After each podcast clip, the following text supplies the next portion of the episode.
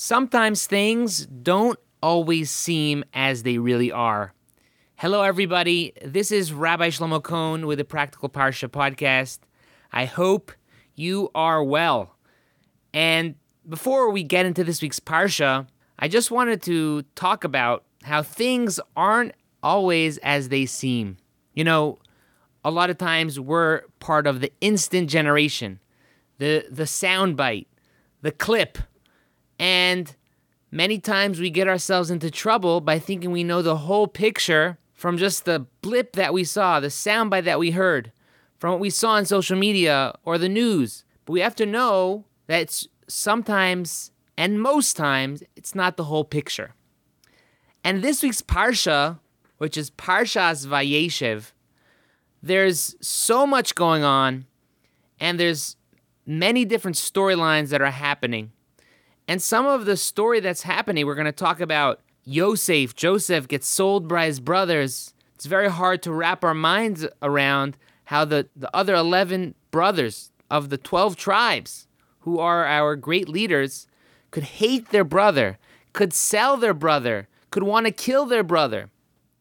And we're going to deal as well with the story of Yehuda and Tamar, where Judah um, has relations with his daughter in law Tamar. How do we understand that?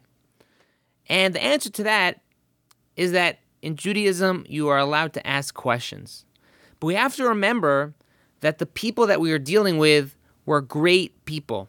And true, they were human and they maybe did err in judgment at certain times, or maybe certain things seem incorrect. But if we take a deeper look and we understand the commentary, we're able to get the fuller picture and truly um, understand the depth and appreciate the lessons that the Torah is telling us. And as always, my email address is Rabbi Shlomo Kohn with a K at gmail.com. Questions, comments, say hello. All emails are welcome shoot me an email. I'd love to hear from you. This week's Parsha, as I mentioned, is Parshas Vayeshev. And gonna give a quick overview, which I don't know how quick it's gonna be, but just to give us a little understanding of the Parsha, there's so much going on. The Torah tells us of the story of Yosef, Joseph, how he was favored by his father Yaakov, Jacob, and hated by his brothers. We're told about Yosef's dreams, which symbolized how the other brothers would eventually bow down to him. The brothers, they continue to hate him even more after they hear these dreams. Joseph, Yosef, is sent by his father Yaakov to look after his brothers when they go on a trip for a few days. The brothers, as he's coming towards them, they conspire to kill him. But Reuven, the oldest brother, Reuben, convinces the other siblings to spare Joseph's life. The brothers, as they're figuring out what to do with him, a caravan of Yishmaelim, of Arabs, come by and they decide to sell Yosef to them as a slave. Jacob, the father, is told that his beloved son Yosef was killed by an animal. And for the next 22 years, he's in a state of anguish and pain. In the middle of this story, the Torah pauses and tells us another story of the Judah and Tamar, Yehuda and Tamar. Now it's interesting, there's a lot of depth and there's a lot of commentary that speak about this story. And really, from this story are the roots of the Davidic dynasty. That King David would come out from this, and Mashiach comes out from this line as well. Tamar was the daughter in law of Yehuda, married to his oldest son. And after Yehuda's oldest son passes away, the halacha is the law is that the a childless brother, the wife is given to the next brother to establish a name for the brother that has been deceased. It's referred to as yibum. It's a mitzvah in the Torah, a levirate marriage. And Yehuda gives Tamar over to the next brother in line, and he dies as well. Er and Onan. After two brothers have died, Yehuda figures that this woman is a woman who has maybe bad mazel. I don't want to say luck, but it's not a, she's not a good woman for his third son, Shayla. And he sends her away and says, maybe just wait till Shayla gets older and then you'll marry him. But Yehuda never sends for her to be married to Sheila. Tamar, who was a righteous woman, foresaw prophetically that the Davidic line would come from her and was rightfully obligated to have been married to this third son of Yehuda, Sheila. Seeing that Yehuda is not going to give her over to a third son, she takes matters into her own hands. She dresses up as a harlot, as a prostitute, and as Judah is traveling on the way, she entices him to live with her unknowingly. After three months, Yehuda, Judah, who is a judge, a community leader, is told that his daughter in law, Tamar, is pregnant and that she's committed harlotry. She's sent to be killed, but does not reveal that Yehuda, the leader, the judge, was the one whose child she was carrying. Rather, all she says is that whoever these signs belong, a stick and a signet ring, that's who I'm pregnant from. Yehuda recognizes his stick, his signet ring, and admits it was him and that her actions are correct. Twins are born to Tamar named Peretz and Zarah. This begins the dynasty of David. The Parsha finishes by continuing the story of Yosef. As he gets down to Egypt, he's sold as a slave, whatever he does, he's always finding favor in people's eyes and having tremendous success. The Torah tells us how he's bought by his master Potiphar. And Potiphar and Yosef quickly becomes in charge of the entire household of Potiphar. Potiphar's wife, seeing Yosef, who's a very beautiful man, desires to be with him and she tries to entice him day in and day out, to which Yosef refuses. Till finally, the story continues with the wife of Potiphar trying to physically coerce Yosef. Yosef flees the house, and the wife of Potiphar claims, charges that Yosef tried to attack her, and he's put into prison where he's at the lowest point of his life. But yet at the same time, it's also the beginning of his ascent to being the viceroy of Egypt. And in prison, he quickly again finds favor in, in people's eyes and he be- quickly becomes a person that people go to. And in prison, the Parsha concludes with him meeting the royal cupbearer of Paro, who is the king of Egypt, and the royal baker of Paro. They both have dreams, and Yosef correctly interprets their dream, telling the baker that he was going to die in a few days, and the royal cupbearer that he was going to be restored to his position. The first thought I wanted to share with you is really a thread that runs throughout the Parsha. And the first pasuk of this week's Parsha it says, Vayeshev Yaakov be'eretz migurei aviv be'eretz Canaan. Jacob settled in the land of his father's sojournings in the land of Canaan. And the commentaries question the use of the word Vayeshev, which is settled, which is a, a wording which seems to portend to relaxation, to retiring. And Rashi, right away in his commentary, picks up on this and explains. It says in Rashi, Vayeshev, that the wording of Vayeshev that Yaakov settled, Bikesh Yaakov Leshev Beshalva, that Jacob wished to settle in, in peace, to have retirement, so to say. So what happened? As soon as he did this, settle down, wanted to take it easy, whatever that means, right? For Jacob, Kafatz Olav Roigze Shal Yosef. Right away, as soon as that happened, the whole story of Yosef, this whole trauma of his son being kidnapped happened to him. And Rashi continues, Tzadikim evaksham leishe b'shalva. The righteous wish to dwell in serenity. Omer HaKadosh Baruch Hu. God says, Loi dayin litzadikim mashem esukan lahem haba. Says, is it not enough for the righteous that they they not only have the world to come, right? They they have they acquired mitzvos and Torah and good things that now in the the world to come, the next world they're to have eternal bliss. Is that not enough for them? But rather, Elishim But they also want in this world to have peace. And the the question is asked is that this word vayeshev connotes this rest, this retirement. And after going through such a challenging life, Yaakov Avinu, think what he had to deal with. He had a brother Esav that wanted to kill him. He had to deal with a father in law who tricked him when he wanted to get married and tricked him again and tried to finagle him all the time. He had to deal with his daughter getting kidnapped and raped. And now he was dealing with his other sons hating his quote unquote his favorite son. What that the Torah tells us how he favored Yosef. And he saw how the other brothers resented Yosef.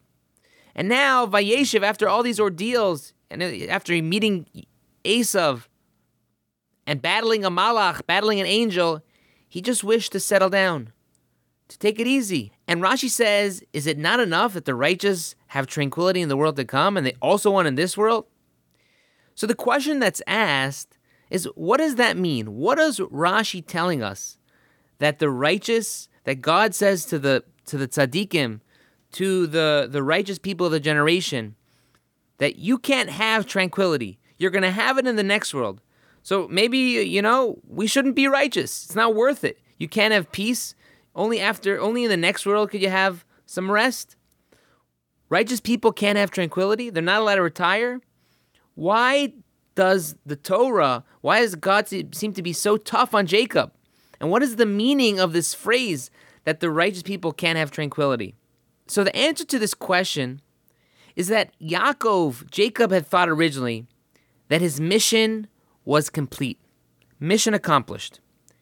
He had weathered the storms, he had gotten the blessings from his father, he had dealt with Lavan, he had overcome, he still was a tzaddik. He didn't, like we mentioned last week, he didn't change one iota. He still is the same Yaakov. And now he had the 12 tribes. He felt that his task was complete and he can quote unquote enjoy his golden years. But it was just the opposite. That now, him coming back to Israel, to Eretz Israel, was just the beginning of Joseph being kidnapped and the Jewish people's descent into Egypt, which would subsequently lead to the Jewish people's exodus from Egypt, which would lead to the giving of the Torah and the making of a nation. Yaakov thought that he had completed everything he needed to do in his lifetime. And now he could take it easy. But he didn't realize that his life mission was not complete yet. He still had more to do, he still had more to accomplish. And this thought really brings out a major point that we have to keep in mind. One of the things I do is that I give a class in a retirement community not too far from where I live. And, you know, the people that live there, they're retired, they're older, and they are pretty independent. They're all they live by themselves. And I even have some people that come to my class that are over 100 years old. And there was a person, a friend of mine, his name was Joe. Uh, you know, at this point, he's passed on to the next world, but he was coming to the Torah class even when he was past 100 years old. And I used to call Joe, I was close with him, and in our conversations at times, he would sometimes express this feeling that he didn't have too much more to live for. He's already 100 years old, he lived life, and what does he have to live for? He doesn't have any enjoyments anymore, he's done it all. So I tried to explain to him. So I told him, I said that as long as we're living, there's what for us to accomplish. That there's an expression, I believe it's from Reb Nachman of Breslev, that kol zman shaner dolek efshel That as long as the flame is burning, it's possible to fix. That as long as we're on this world, we have a mission to accomplish. We have things to fix. We have things to do.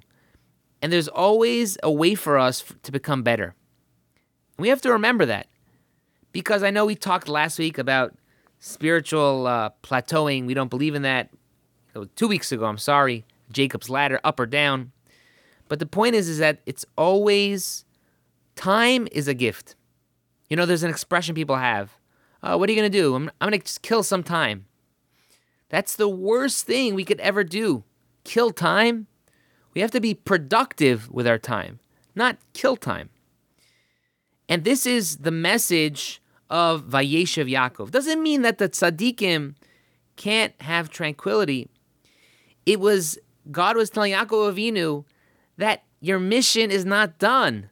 Don't think you're completed everything. You still have what to do. And it's this is going to be the culmination, which is the Jews going into Egypt and coming out of Egypt and me performing miracles for them and accepting the Torah at Har Sinai and hearing the word of God directly from him. That is what Hashem was telling Yaakov Avinu. And that's the message for us as well. That as long as we're here, we need to take advantage of the time that we have. And there's always something to do. And I want to bring out something even deeper. Because, you know, there's some people that they can't even do anything, right? People who are handicapped or they're they're not even cognizant they're they're in a coma so you say how could they accomplish in this world how what's their mission how are they you know becoming better people and the answer to that is that even if somebody is not able to do anything but if they they're they're here in this world they're able to be a conduit for us to become better people so if there's somebody who can't do anything they're they're immobile but yet they're causing other people to help him or help her. So that person is causing change even if they're not able to do anything. And that's the importance of life. You know, the Judaism, the Torah, life is sacrosanct. And will do anything to preserve life. Even for those people who are not able to do anything, they're still able to make the world a better place by being a conduit for good. And we should keep that in mind. Another thought I wanted to share from this week's Parsha, which is really also throughout the story and really reflects Jacob and Joseph, who the Medrash tells us they shared similar lives, is that we learn a lot about the Jewish spirit. You know, Yaakov, right, who, who was broken after his son was, he thought was killed. He thought he had failed in his life because he was told that if he would have 12 tribes, they would be established as a house of Israel. And now one of his sons had died. He thought it was over. Joseph, Yosef, he had dreams that his brothers would bow down to him. He was, you know, he, his father loved him. And he was sitting in a dungeon in Egypt. He could have thought that he never would have gotten out of there. But we see that both Yaakov and Yosef, they still stayed the course. They still served Hashem like they like they were beforehand. They didn't waver. They didn't break just because it didn't make sense to them right in front of their face, right? seems it seemed to be going the way they wanted it to go. They didn't understand the situation. They still held steady and served Hashem the same way as they were doing it beforehand. And this is a very big lesson for us, which has kept the Jewish people going and God willing will keep us going forward in the future as well. You know, you hear stories in the concentration camp, um, in communist Russia, in the Crusades, how Jewish people risked everything to perform mitzvos, to learn Torah, to do good things, right? To care for each other, to give up their life for Judaism. And this is a lesson for us going forward as well. That even though things maybe don't make sense to us all the time, or maybe we're down about something, we still have to push ourselves to serve Hashem the same way we were doing it beforehand. Granted, it's not easy to do this. It's not easy, but that's where the test is sometimes. I had a rabbi of mine would say, the real challenge to learn is to learn when you don't want to learn. You know, he was talking to boys in yeshiva who who are studying Torah. We're training ourselves how to study Torah and to get into your daily schedule to learn Torah every day. And he would tell us, you know, when you're in the mood to learn, it's easy. It's when you're not in the mood to learn, that's what you're training for. And, I, you know, taking this conversation to running, as I like to do sometimes, a coach of mine has said, is that that moment that it's the hardest moment, that's the moment you're training for. When you're running in a race and you feel like you can't go anymore, that's the moment you got to keep pushing to get over that little hump. And usually it's a it's easier from that point on. But when it comes to our service of Hashem, we have to have this recognition as well that we can't let our spirit be broken. That even if things might seem dark and seem down, people like to get down in the dumps and stay there. That's where the Yetzer Hara, evil inclination, wants to put us. We can't go there. We have to keep ourselves up, pick ourselves up, and keep going just as we were going beforehand. And God willing, when we push ourselves to do that, it helps us get back into that good routine and it helps us get out of that bad mood. The last thought I wanted to share is from the end of the Parsha, where the Torah tells us how Yosef successfully interprets the dream of the chamberlain of the cupbearers of Paro and the chamberlain of the bakers, right? The royal cupbearer and the royal baker of Paro. And the Torah tells us how Yosef interprets the dream of each one. And the question is is what was the difference? Right? The dream, the first dream of the cupbearer, we see that he tells Yosef that there's a cup and he there's three there's three tendrils of grapes and he's squeezing the tendrils of grapes, the clusters of grapes into the cup of Paro. And Yosef tells him that in three days you're going to be called out of prison and you're going to be restored to your position. And the baker, the royal baker of Paro, comes forward and tells Yosef his dream is that there's three baskets on his head with bread of Paro in each one of the baskets, and the birds are eating from the baskets. And Yosef tells him that in three days, Paro is going to execute you. And that's what happens. And the question is at first glance, the dreams seem to be pretty similar to each other. Three, and they're just doing what they do, right? For the cupbearer, it's squeezing the grapes. And for the baker, he's just baking the bread. How was Yosef able to interpret one dream for life and one dream would be a person going to his death? And the commentaries discuss this. And one answer that is given is that in the dream, the baker saw birds eating from the basket.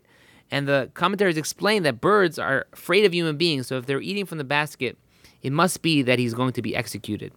He's, Reb Elchanan Wasserman explains another answer. He says if you look at the verses very carefully, you scrutinize the verse, it reveals a major difference in the wording of the two dreams that the baker and the cupbearer said. That if you look at the cupbearer, he said, I held Paro's cup in my hand, and I took the grapes, and I pressed them into Paro's cup, and I placed them in Paro's palm. And if you look at the baker's dream, it says, Three wicker baskets were on my head, and on the uppermost baskets were all kinds of Paro's food, and the birds were eating from them from the basket on my head. There's a contrast. By the cupbearer, there's action. I took the, the grapes. I placed it in Paro's hands. I pressed it. And by the baker, there's no action. Rabbi Chanan says is that what was indicated to Yosef was the action. That action represents life, and inaction represents death. He explains that we are alive as our actions. If we do productive actions, we're living, we're going, we're producing. But if we're not doing those productive actions, we're just sitting around. It's almost as if we're lifeless. And this is something which is very important to remember. If you ask people about their Judaism, they'll say they feel Jewish in their heart. This is a very beautiful thought. It is very beautiful to be feel Jewish in your heart, to be a cardiac Jew. But we have to be Jews in action. We have to do. Torah is about action, about doing. And we have to keep this in mind as we go through our lives. We all have to realize that we have a mission to accomplish, a mission to do. It's a mission, a life of action, of purpose. And God willing, when we do that, we're able to live to our fullest potentials.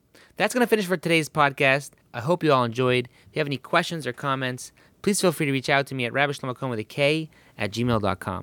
Everyone, have a great day.